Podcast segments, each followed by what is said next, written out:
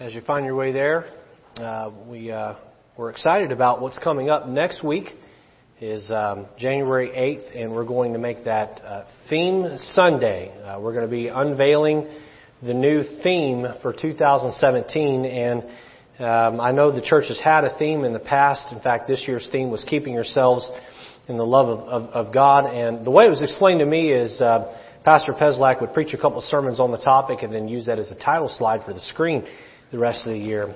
I'm going to use the idea of a theme Sunday a little bit different. My goal moving forward is to take the theme and let that be the direction of the church for that year in a big way, and it's going to be a push in a big way. So with that said, next week's going to be a big deal. It's going to be a big deal. If you're in church, we're going to have a couple of gifts to give you to take home with you to help you keep the theme in front of you all year long.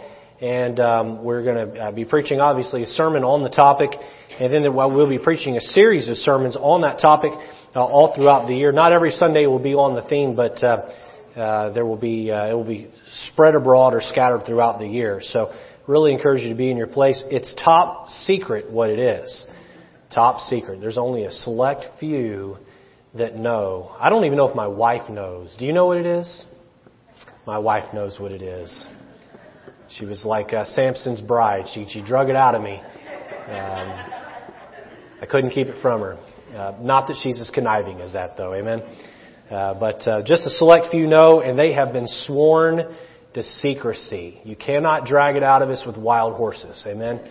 And so you have to be here next Sunday to find out. And then next Sunday night, we're going to be looking at Vision Sunday. We're going to lay out the staff's plan, the staff and deacons' plan for the church for 2017. I believe that God wants us to grow, and that growth isn't just a numerical growth, it's a spiritual growth.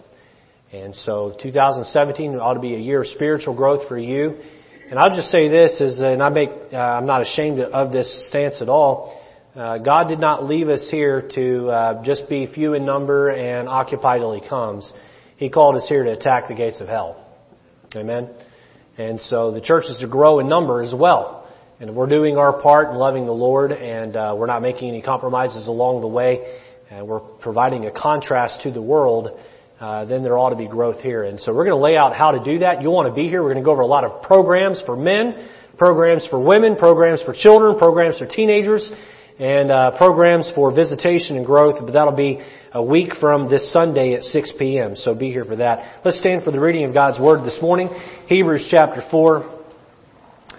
We're going to be looking at the first four verses. We will read them responsively. I'll begin the reading of verse 1. We'll read together verses 2 and 4. The Bible says, "Let us therefore fear, lest the promise being left us of entering into His rest, any of you should seem to come short of it." Verse 2 together. "For unto us was the gospel preached as well as unto them. But the word preached did not profit them, not being mixed with faith in them that heard it. For we which have believed do enter into His rest, and as I have sworn in my wrath, if they shall enter into my rest, although the works were finished from the foundation of the world. For He spake in a certain place of the seventh day on this wise, and God did rest the seventh day from all His works." I want to preach a sermon this morning entitled this, Rest for Your Soul. Rest for your soul. Let's pray. Dear Lord, I thank You for giving us strength to wake up this morning on this first day of 2017 and get dressed and get in our vehicles and make our way, Lord, to Your house. I can't think of a place to be day of the year than here in the house of the Lord with the people of God around the Word of God. And so I pray today this time would not be wasted, but that it would be profitable. And Lord, as we look in Your Word, I pray our hearts would be to understand it and then to go forth and live it. In Jesus' name, amen. Amen. You can be seated. We live in a time where sleep is overrated and exhaustion is glorified. Glorified. It seems like every new device comes out is supposed to free up more time and make your life easier. But what happens is that now we don't spend 4 or 5 hours preparing dinner. We warm it up in the microwave and then we fill our schedule up with other things. And so such is life. Sleep is overrated and exhaustion is glorified. The less sleep you get, the better off you are. There was a Princeton Seminary professor back in the 1800s by the name of Edwin Roberts. And he said that he one time heard a pastor conclude the service with this announcement. He said, "I am not going to take a vacation this summer because the devil never does." The devil never does. This Princeton professor went home and he reread the Gospels. And what he found was Jesus' attitude towards rest was that in 3 years of active ministry, there were 10 periods of retirement mentioned. This was in addition to the nightly rest and the Sabbath rest. And then this Princeton professor concluded with this statement that I will make to you. Whose example are you following? Are you following the devil's example of never resting? Or are you following the Lord's example, Jesus' example of resting? The attitude is that the harder I work and the longer I go, the better I am and the more spiritual I am. I remember being a Bible college student, and it took me, I rushed through my degree. I crammed a 4-year degree in 5 years. Amen. I worked a 40-hour-a-week job from my sophomore year through both junior years and then my senior year. And that 40-hour-a-week job was an hour from the campus. I was also involved on a bus route and then a chapel church on the weekends, which was pretty much the whole weekend. It consumed the whole thing. And I think I probably averaged somewhere between 5 and 6 hours of sleep a night. Some school years were less than that, but probably an average of 5 or 6 hours a night. And I remember there being this attitude that permeated that Bible college that the less sleep you got, the more spiritual you were. The more spiritual you were. And I'm here to say that that attitude is wrong. It's wrong. There are plenty of people that burn the candle at both ends for long periods of time, and it either ends up costing them their life or it ends up costing them their quality of life. Their quality of life. That's not God's intention. It's not God's intention for you to burn the candle at both ends for long, long periods of time. Now, let me say up front that I understand that there are seasons where you're going to work harder than others. There are seasons where you're not going to get a whole lot of sleep. How many mamas we have in here this morning? When that child's born, forget it. You're going to go through a period of time where sleep is a precious commodity you don't get a lot of. My mom raised 7 children. I'm the oldest of 7. The youngest of the 7 were twins. And I thought for a while my mother was going to go insane. And I'm not kidding with that statement. There were times where her sanity was could have been called into question. There is the other end of the perspective on this, or the other end of the spectrum rather, and that's laziness. Laziness. My friend, you don't deserve to rest if you're not willing to work. Rest is for those who labor hard. The Bible tells us if a man does not work, neither should he eat. The Bible talks about laboring hard. Laboring hard. Some people live their life to play video games. And I'm not talking about 15-year-old teenagers. I'm talking about adults that do it at leisure. At leisure. They live in mama's basement, and they play video games, and they eat Cheetos, and they surf the internet, and they collect a welfare check. That's laziness. That's laziness. Ronald Reagan said that welfare is meant to be a trampoline, not a hammock. Right? I'm all for the welfare system if it helps people get back on their feet. I am not for the welfare system if it is holding well-bodied, capable working people and just supporting them through life. God wants you to work, but God does not want you to work yourself to death. And God does not want you to work yourself to a place of exhaustion and a place of... Some of you here today, you're not physically exhausted, but you are emotionally exhausted. Emotionally exhausted. You go through life and you carry heavy burdens in your mind. Some of you are not necessarily emotionally exhausted, but you're relationally exhausted. There's a strained relationship. Or you're spiritually exhausted. You're spiritually fatigued. This morning, by way of introduction, I'd like to pose this question. What is rest? What is rest? Is it taking a nap? Well, that's part of it. That's part of it, but it's not all of it. I would say this, that taking a nap is part of rest, but rest is more than just taking a nap. Is rest being entertained? Is it being entertained? How many of you know what amusement means? Amusement means to not think. Muse means to think. The letter A means not think. If you go to an amusement park, the idea is that you don't think while you're there. You just live on adrenaline. How many of you here enjoy a good roller coaster? You see your hand? How many of you here used to enjoy a good roller coaster? You just don't have the stomach for it anymore. Okay? I've got to work back up to that. My children will soon be teenagers, and I'm sure I'll be drug on roller coaster rides. When I was a teenager, there was no ride I wouldn't ride. The last time I went to an amusement park, there were a couple of rides that said, I will never get back on that ride. But is it being entertained? And to that I'd say, again, it's part of it, but it's not all of it. There is nothing wrong with, after you've put in a good solid day work, sitting down and watching clean, and I do emphasize clean, wholesome 30-minute television program, if there are those out there.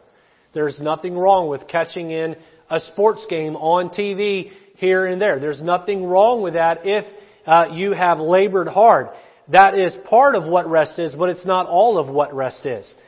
Is rest taking a family vacation?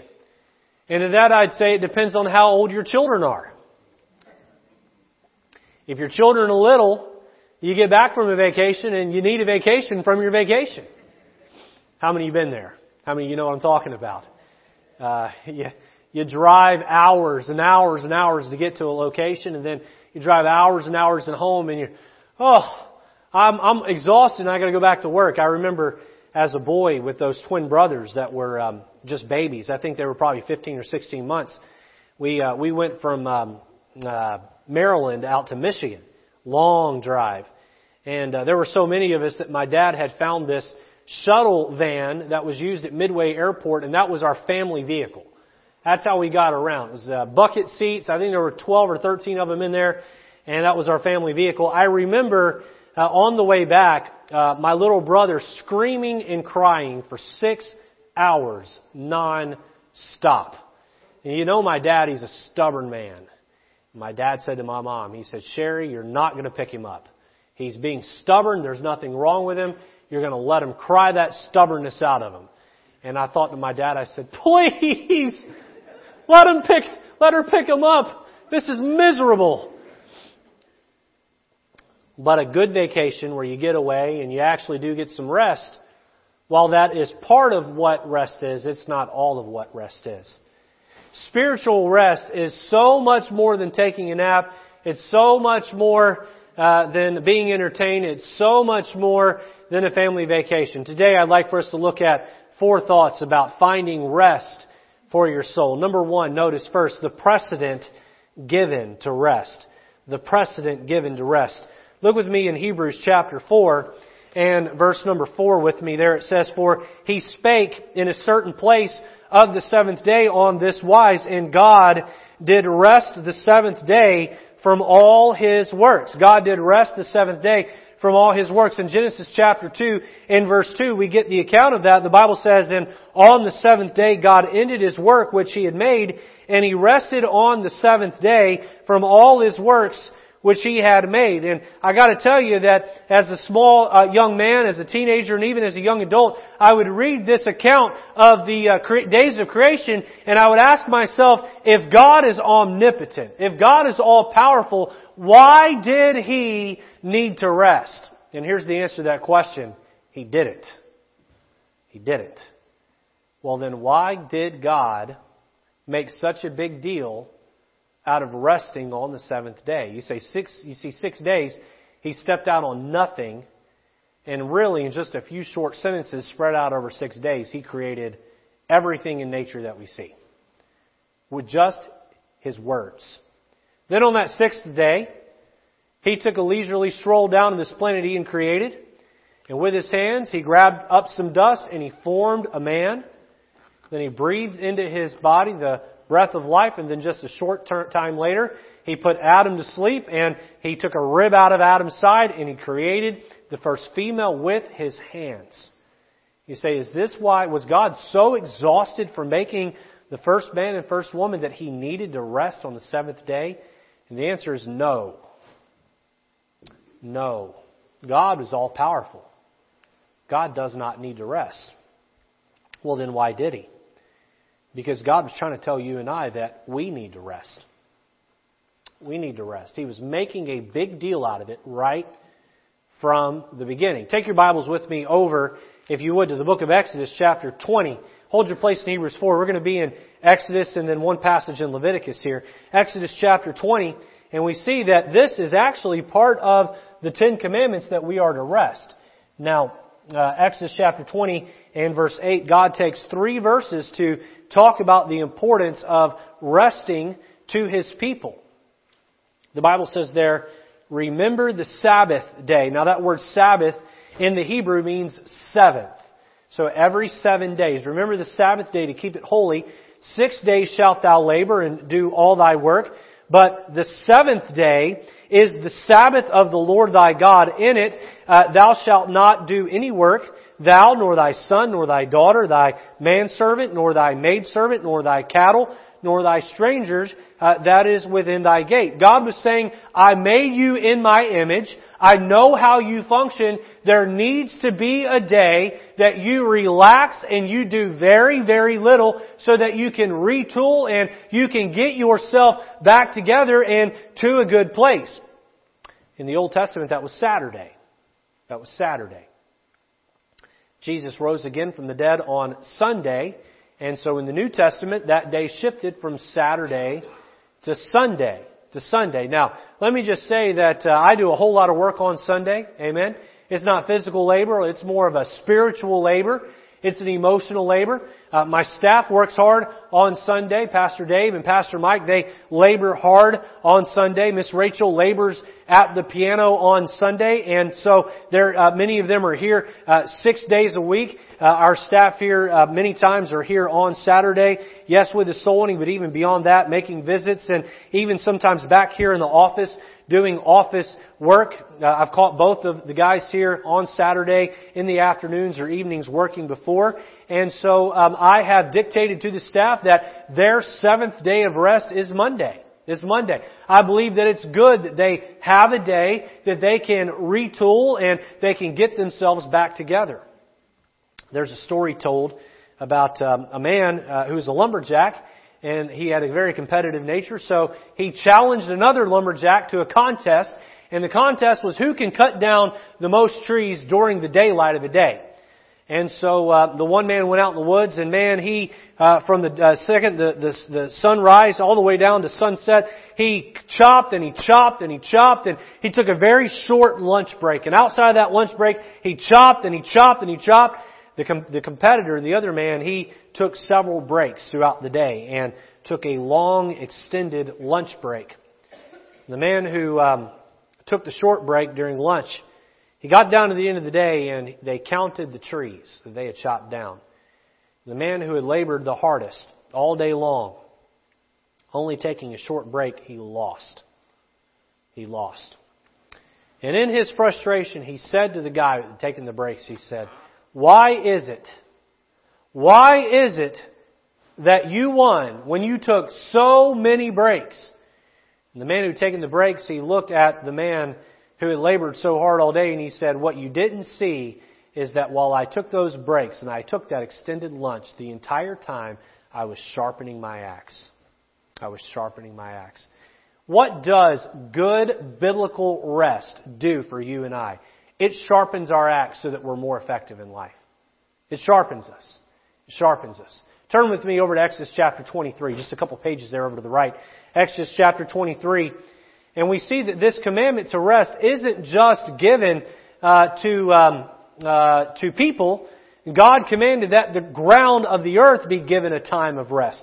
Exodus chapter 23, verse 10, the Bible says, "In 6 years thou shalt sow thy land, and shalt gather in the fruits thereof. But the 7th year thou shalt let it rest and lie still, and the poor of thy people may eat. And when they leave, the beast of the field shall eat. And what they leave, the beast of thy field of the field shall eat. In like manner thou shalt deal with the vineyard and with thy olive yard." God was saying that 6 years you can grow on your properties, on your lands, but there needs to be a 7th year where the ground is left to lie. By the way, in another passage we won't take time to look at here, God told them in this commandment that that 6th year the ground would produce triple what it did normally, so that it would provide for them in that year the field was sitting still. Isn't it funny how science catches up with the Bible? Those who study the science of farming, they have learned that if you give a field off a 7th year, it will be that much more productive the following year. But if you use that ground year after year after year after year, even if you plant different things on it, eventually you will wear the soil out. God knew what He was talking about. And God said on the 7th year, that ground is to sit and to do nothing. Turn over with me to Leviticus chapter 26. Leviticus chapter 26. And we'll see what God said would happen if they did not honor this land Sabbath or this land 7th year of rest. God had a very firm consequence that would come about them if they did not abide by this. God wasn't messing around with this. He said in verse 33, Leviticus 26, "And I will scatter you among the heathen, and will draw out a sword after you, and your land shall be desolate, and your cities waste. Then shall the land enjoy her Sabbaths as long as it lieth desolate, and ye be in your enemy's land. Even then shall the land rest and enjoy her Sabbaths." Interesting note about this is that the northern kingdom was carried away by the Assyrians. The southern kingdom was carried away by the Babylonians for 70 years. 70 years. Does anybody want to guess how long the Judeans, those of the southern kingdom, does anybody want to guess how long they ignored the land Sabbath? What is 70 times 7? 490 years. If you studied out for 490 years, they ignored the land Sabbath, and God had them carried away for 70 years. What He was saying is, if you're not going to let my land rest, then I will take it away from you and I will give it rest. God was not fooling around. God was not playing games. God said that I rest on the 7th day. You need to rest on the 7th day, and you need to let your land rest on the 7th year. And Christians today that are go and burn the candle at both ends, and you never take time off to rest, God's saying here in the Word of God that it's wrong. It's wrong. This isn't something that's commonly preached from pulpits, but it's just as much Bible as "thou shalt not steal" and "thou shalt not bear false witness." So we see, number one, there, the precedent given to rest. Notice number two, some pitfalls when we don't rest. Some pitfalls when we don't rest. Take your Bible over to 1 Kings chapter number 19. Here we find the great prophet Elijah, who overexerted himself in the service of the Lord. Elijah had prayed, and God had ceased to send rain for well over 3 years. 3.5 years there was no rain in Israel. There was a drought. There was a farming disaster. People were thirsty and water was coveted. Elijah comes back into town, and Ahab gets in his face and he says, "Are you the one that's troubling Israel?" And Ahab says, "It's not me that's troubling Israel, buddy. It's you and your idolatry." He said, "Listen, I challenge you to a duel between the God of Jehovah and the false god of Baal, and this duel will take place up on Mount Carmel," or Caramel, however you'd say it, up on the mount there. And so up the mountain they went, and Elijah called down fire from heaven, and God sent the fire down and consumed the sacrifice, consumed the water down in the trough. I'm sure many of you there know the story, and mocked the false prophets of Baal all along. I believe there were a total of 850 false prophets there that day. The people of Israel were the jury and the executioner. They said, okay, we'll see which God's the real God. And when Jehovah came through, I believe this is what happened. I believe the mobs, or the mass of Israelites, gathered around those 850 prophets and pinned them to the ground. And Elijah went through and he killed every single one of them. He killed all 850 prophets, which was commanded of God for him to do. What a spiritual victory. These false prophets had been destroyed out of the land. But Elijah's work wasn't done. Elijah found himself over to the edge of a cliff, and he began to pray for the drought to end. He prayed and he prayed and he prayed and he prayed, exerting himself spiritually. After a long season of prayer, Elijah's servant came back and said, I see a cloud the size of a man's hand. And Elijah said to Ahab, he said, get your people and get back to the castle because there is a great storm coming. The Bible tells us that Elijah outran the chariot of Ahab getting back. All that story can be found, I believe that's 1 Kings 18. But in chapter 19, we find that Elijah has passed the spiritual victory and has entered into the shadow of discouragement. Can I say here today is that when you see great spiritual victory in your life, oftentimes what's right on the other side of that is the shadow of discouragement. You're jumping up and down, you're leaping for joy over the victory that God's given you. Satan's waiting right there to discourage you. He wants to discourage you. And Satan got Elijah when he was exhausted. Satan got him, and Satan had his way with him for a bit. Letter A, notice our problems become exaggerated. Our problems become exaggerated. Look at verses 1 and 2 of 1 Kings 19. The Bible says, and Ahab told Jezebel all that Elijah had done, and withal how he had slain all the prophets with the sword. Then Jezebel sent a messenger unto Elijah, saying, so let the gods do to me, and more also, if I make not thy life as the life of one of them by tomorrow about this time. Now Jezebel finds out that her prophets are dead. And by the way, Jezebel was really the driving force behind the idolatry in the country. Ahab had his problems, but Ahab was one whipped puppy. He just simply did what his wife told him to do. Ahab was sort of the puppet, and Jezebel really ran the country through her husband there. And she sent a servant to Elijah and said, you will be dead by this time tomorrow. Now Elijah, if I could reason with you in your tired state, you just defeated 850 grown men, and you're going to run from a woman? One woman? You just prayed the rain that ended a 3.5-year drought. You don't believe that God can protect you? What happened here to Elijah? He was exhausted, and he began to exaggerate his problems. You ever been there? Where you're just wore out. This little teeny tiny problem becomes a big deal. You know what the problem is? You don't have any rest for your soul. Let me encourage you to never make life-changing decisions when you're wore out. It's the worst time to make decisions. I'm going to get a divorce. I'm going to move across the country. I'm going to quit my job. I'm switching churches. You're wore out. It's not the time to be making those decisions. Your problems get blown out of proportion. Letter B, notice our petitions become laughable.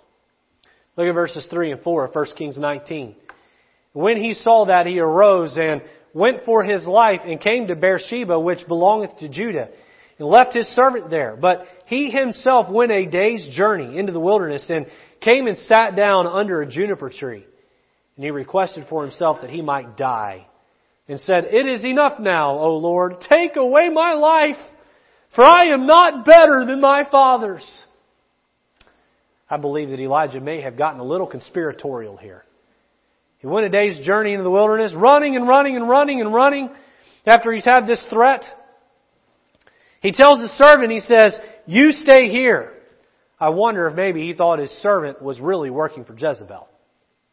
So he leaves the servant and he runs a little bit further, falls down under a juniper tree, and he says, "Lord, kill me! I want to die!" And I imagine God looking at him and saying, "Boy, you are wore out. You are just flat exhausted." You ever been there where you're tired and you're wore out and just what's coming out of your mouth doesn't really make a lot of sense? And the people look at you and they just kind of roll their eyes like, "Oh, brother, are you serious right now?" Or they're nice to you and they smile.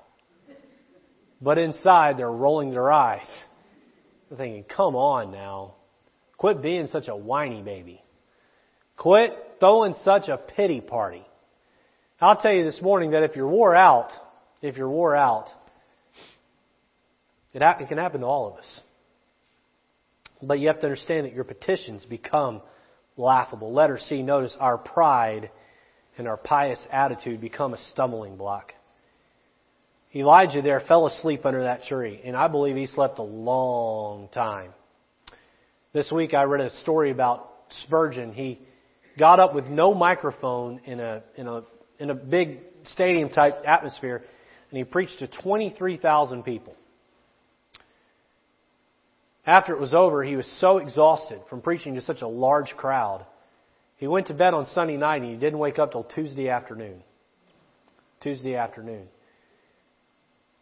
story goes, his wife went in and checked on him all throughout the day Monday, and he was just peacefully sleeping, sawing logs, snoring away, so she just let him be. She let him sleep. Elijah slept and he slept and he slept. And when he woke up, there was an angel sitting there by a fire cooking for him. And he ate and he went back to sleep. And he woke up and he ate again. And then he went to the wrong place. He should have gone back, but instead he found himself wandering toward a cave. Look at verse 9 and 10.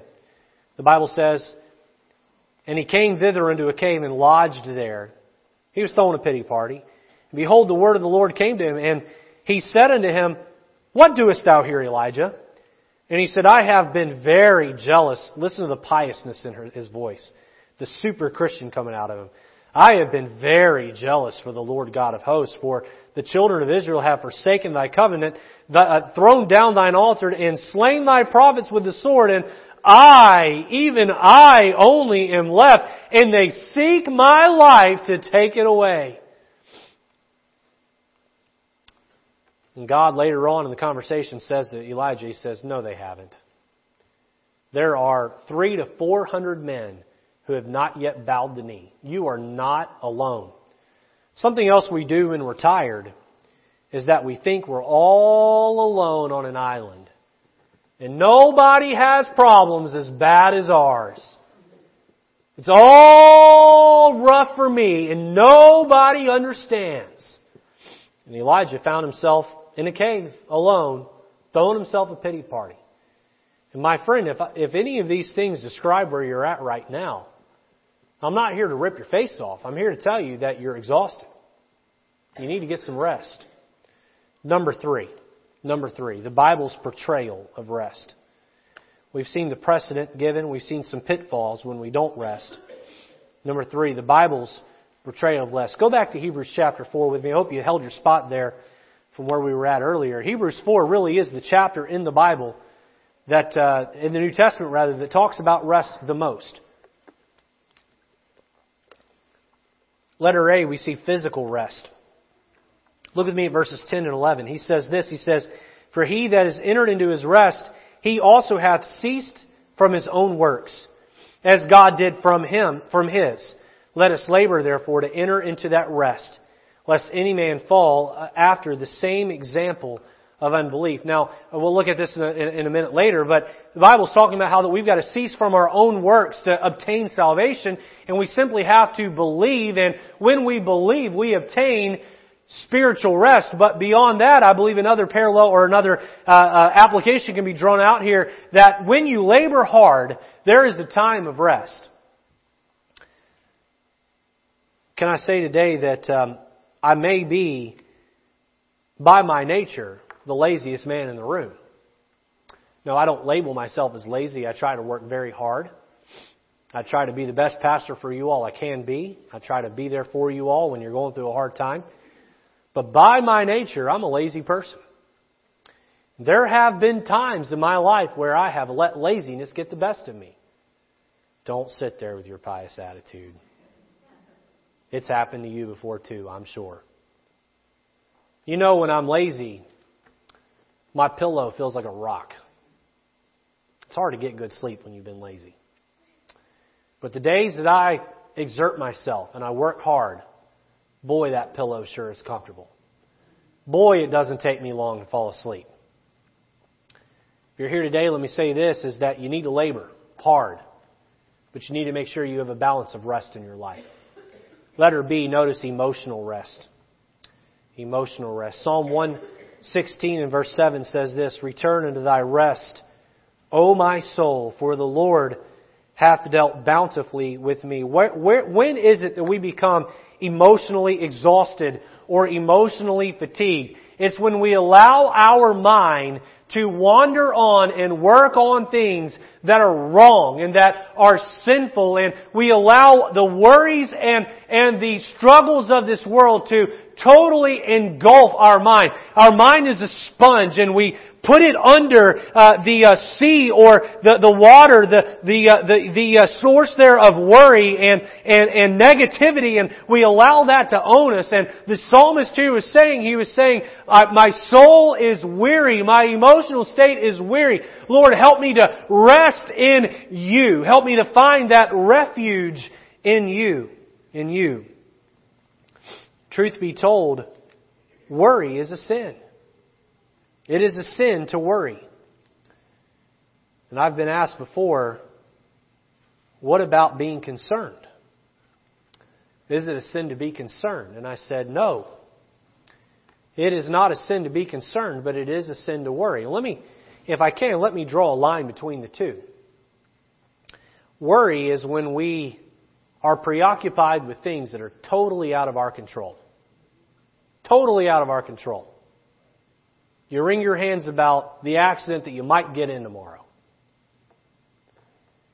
You wring your hands about your college student child, or you wring your hands about the pregnancy of a loved one, or you wring your hands about what could go wrong in your life. That's worry. That's a sin. Being concerned is being concerned over the things that we can control. We can control. Listen, and I think another word for that would be focused. Focused. You're focused in on the things that you can control, and you show some concern. You exert the effort to try to handle those things the best you can. But the book of Psalms talks about not letting your emotional state be that which is wearied or worried, that you find that emotional rest. Letter C, notice relational rest. Proverbs chapter 29 and verse 17 says, "Correct thy son, and he shall give thee rest. Yea, he shall give delight unto thy soul." I've had many, many parents through my time in the ministry sit in my office and say to me, "I love my children, but I cannot stand going home at night because I know the battle that will be on my hands when I get home. My children don't obey me. They don't listen to me. They wear me out. And oh, Pastor, I love them, but I am tired of the battle on my hands." So the wisest man ever to live said this. He said, "If you correct your son, he'll give you rest." And to that, I would say this. There needs to be a system in your home of correction. There need to be consequences when the child does not obey. And they need to be administered first time, every time, before you get emotional. as a parent with two children myself, one that's 7 and one that's 6, let me say that we have a good time at home.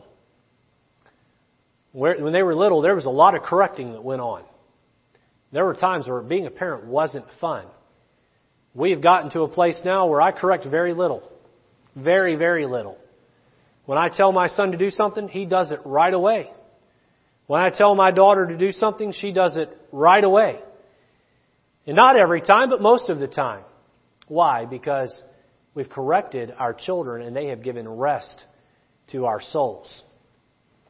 Some of you here, your relational stress, your relational struggle, the unrest relationally you have has nothing to do with a small child at home. It might be a coworker, it might be an employer, it might be some other relationship. And here's what I would tell you with that. You and God need to make sure that you are okay with that person that you're butting heads with. You need to make sure that everything in your heart, you've done everything in your heart to reconcile with that person. Let's say that Brother Owens over here and I, let's say that we had a problem with each other. We don't. We're good friends. But let's just say that we did, for sake of illustration. Let's say that Brother Owens just made up his mind. He didn't like me. It ought to be that I've gone to the Lord in prayer. And that I've confessed my part of where I've been wrong in our problems. And that I know that every time I see Jim over here, that my heart is clear and clean. And that if he were to come to me for reconciliation, I'm ready for it. I'm ready for it. You know what that does? That brings rest to your soul. It's now that every time I see Jim over here, there's no unrest. There's no unrest. Oh, there might still be a problem. But if that was the scenario, when he decides for reconciliation, we're ready for it. Relational rest. God wants you to dwell in that rest. Letter D, notice spiritual rest. Spiritual rest. Look back at Hebrews chapter 4 with me in verse 3. Hebrews chapter 4 verse 3. The Bible says, "For we which have believed do enter into rest. As he said, as I have sworn in my wrath, if they shall enter into my rest, although the works were finished from the foundation of the world." Now this is a verse that's heavy in doctrine about salvation. The idea here is that you can labor and labor and labor and labor all you want to try to gain favor with God, to try to gain salvation, but you cannot gain that favor with God. You cannot gain eternal life until you quit from your labor and you believe, and through that belief you enter into His rest. Let me just say this morning that I labor hard for my Savior. I do. I give my soul and my heart. I wake up every morning and the purpose for my life on planet Earth is to love the Lord with all my heart and to give my heart to His people here at White Oak Baptist Church. But I am not going to heaven because I labor for the Lord. I labor for the Lord because I have believed in Him and He has saved me and He has called me to that labor. And that labor is done out of a heart of love because of the work that was done on the cross. Where does spiritual rest come from? It comes when you cease from your labor. You cease from trying to earn salvation. And you believe with all your heart that Jesus came to this earth, God wrapped in flesh. He lived a perfect life. He died a vicarious death. All that word vicarious means is He died in your place. And He arose from the dead. My friend, Jesus died for you. Notice there the Bible says at the end of the verse that it was finished from the foundation of the world. Before the world's foundation was ever laid, God committed His Son to go die on the cross for you. This is finished. You believe in that and you obtain rest. I look at a world around me and what I see is clamoring and pain and hurt. Really what I see are people who are restless. And the reason why they're restless is because they have not found Jesus Christ. They're not abiding in that rest of belief. Number 4, and lastly, notice here, the place we find rest. The place we find rest. Can we look at a very familiar verse? Look down with me at Hebrews chapter 4 and verse 16. And as I read this verse, keep it in context of the chapter. The chapter is about finding rest. And so we've all heard this verse quoted over and over and over again, those of you that are regular churchgoers. But have you ever looked at it in the context of resting in God? It says there, "Let us therefore come boldly unto the throne of grace, that we may obtain mercy and find grace to help in time of need." What is that time of need? That's that time needed to rest. We run into the presence of God and we say, "Lord, I'm exhausted. I'm wore out. I need you." And God says, "Here's some grace. Here's some rest." We can come boldly. "Lord, I'm at my wit's end. I'm like Elijah. I've run. And I'm out of gas. I'm out of energy. My problems seem insurmountable. No one wants to have anything to do with me. I feel like I'm all alone on an island. I don't know what to do." Run into the arms of God and find your rest there. Find your rest there. Go boldly. I think the beauty about the person of Jesus Christ is that He was 100% God while He was 100% man. Here's the beauty in that. Christ's flesh got tired. He grew weary. But when Jesus got tired, He knew where to go to find His rest. Where does the Bible tell us that Jesus went when He sent His disciples away? He went into the mountain to pray. Went in the mountain to pray. You know what He was doing? He was getting spiritual rest. Write this down if you're taking notes today. Physical rest plus spiritual rest equals emotional rest. Physical rest plus spiritual rest equals emotional rest. When someone comes to me and they're filled with anxiety and problems, and they just don't know where to go, I generally will ask them this question: how many hours of sleep are you getting at night? Because if you're physically exhausted, you're going to be emotionally a disaster. And if they will tell me 7, 8, 9 hours of sleep a night, I'll say, "Okay, why don't you tell me about your walk with the Lord?" Generally, that's where they hang their head and they say, "It's just not where it ought to be." You see, you can get all the sleep you want and be trying to do life on your own and be filled with anxiety. But when you start getting the sleep that's required, you start getting the rest there that you need, and then you start entering into the throne of grace and praying and talking to the Lord and opening the Bible and walking with Him, God will give you that rest. Let me ask you a question this morning. How many of you ever fallen asleep while praying? You see your hand. How many of you ever fall asleep while reading your Bible? My hand's up on that one. You ever feel guilty about that? You ever feel guilty about that? Now, I don't want to speak in the place of God. But can I tell you, if I was God, how I would feel about one of my children falling asleep? Let me draw a parallel here. Let's say that my son Matthew gets to be 14 or 15 years old, and let's say he's playing in a sports league, and he's working a job, 15, 16 years old, he's working a job, and he's trying his best to pull straight A's in school, and he's just exhausted. Let's say Matthew's sitting there at the dinner table, and I'm having a conversation with him, and right in the middle of a sentence, he falls asleep and his face lands in his food. How many think I'm going to be mad at him? Not a chance. You know what I'm going to feel? I'm going to feel pity. I'm going to pick him up. Well, he'd probably be too big to pick up.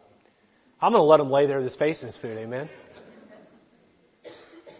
I'm going to help him up and get him to his room and get him in bed. Sometimes the body fluid that's on your pages of your Bible, it's not tears, it's slobber. You know what? I think God looks down and says, "I'd rather you fall asleep reading my Bible than falling asleep watching TV. I'd rather you fall asleep praying than fall asleep texting." Spiritual rest comes when we walk with God. Matthew chapter 11, if you turn there with me, and we'll finish the sermon there this morning. We're doing really good on time this morning. I appreciate your patience and your listening ear. Matthew chapter 11, verses 28 and verses 29. The sermon today wouldn't be complete without going into this chapter and finding these verses and including them in the message. You see, this is Jesus Christ giving us instruction about rest. The Bible says there, well, again, the point of the message, the point we're under here is the place we find rest. Verse 28 says, "Come unto me, all ye that labor and are heavy laden, and I will give you rest. Take my yoke upon you and learn of me, for I am meek and lowly in heart, and ye shall find rest unto your soul." Rest unto your soul. How many here believe that God always, every time, keeps His promises? Amen? If you believe that, then God has to give you rest if you come unto Him and you labor. Again, when it's time to work, work hard. Listen, it ought to be said about those who attend this church, when you're at work, boy, I ought to be able to walk up to your boss and say, "Hey, tell me about such and such." Wow, he is the hardest worker I have. No one puts more effort in, more love and more care into what they do than... If I could grab the ear of God and say, "Hey, tell me about such and such," you ought to say, "No one rests better than," put your name there. Well, they get the sleep they ought to, and their walk with me is sweet. It's sweet. I had a church member one time in a different ministry tell me, she said, "Pastor Richard," they called me Pastor Richard in my previous ministry. So, "Pastor Richard, do you know the status of most people that commit crime, the mindset?" And I said, "No, tell me." They said, "And this has been my studies and my experience." She said, "It's when people are either tired or hungry or both." Tired or hungry or both. And I had really small children when they said that, and I stopped and I thought, my children misbehave the most when they're tired or hungry or both. You know, it could be that you can't seem to get victory over a particular sin in your life because you're just exhausted. You're just exhausted, either spiritually or physically. Could be you can't take that next step in your Christian life because you're just burning the candle at both ends. The sermon today isn't do less for the Lord, it's be more efficient with your time. With that said today, let me encourage you to find rest for your soul. Let's have our heads bowed and our eyes closed.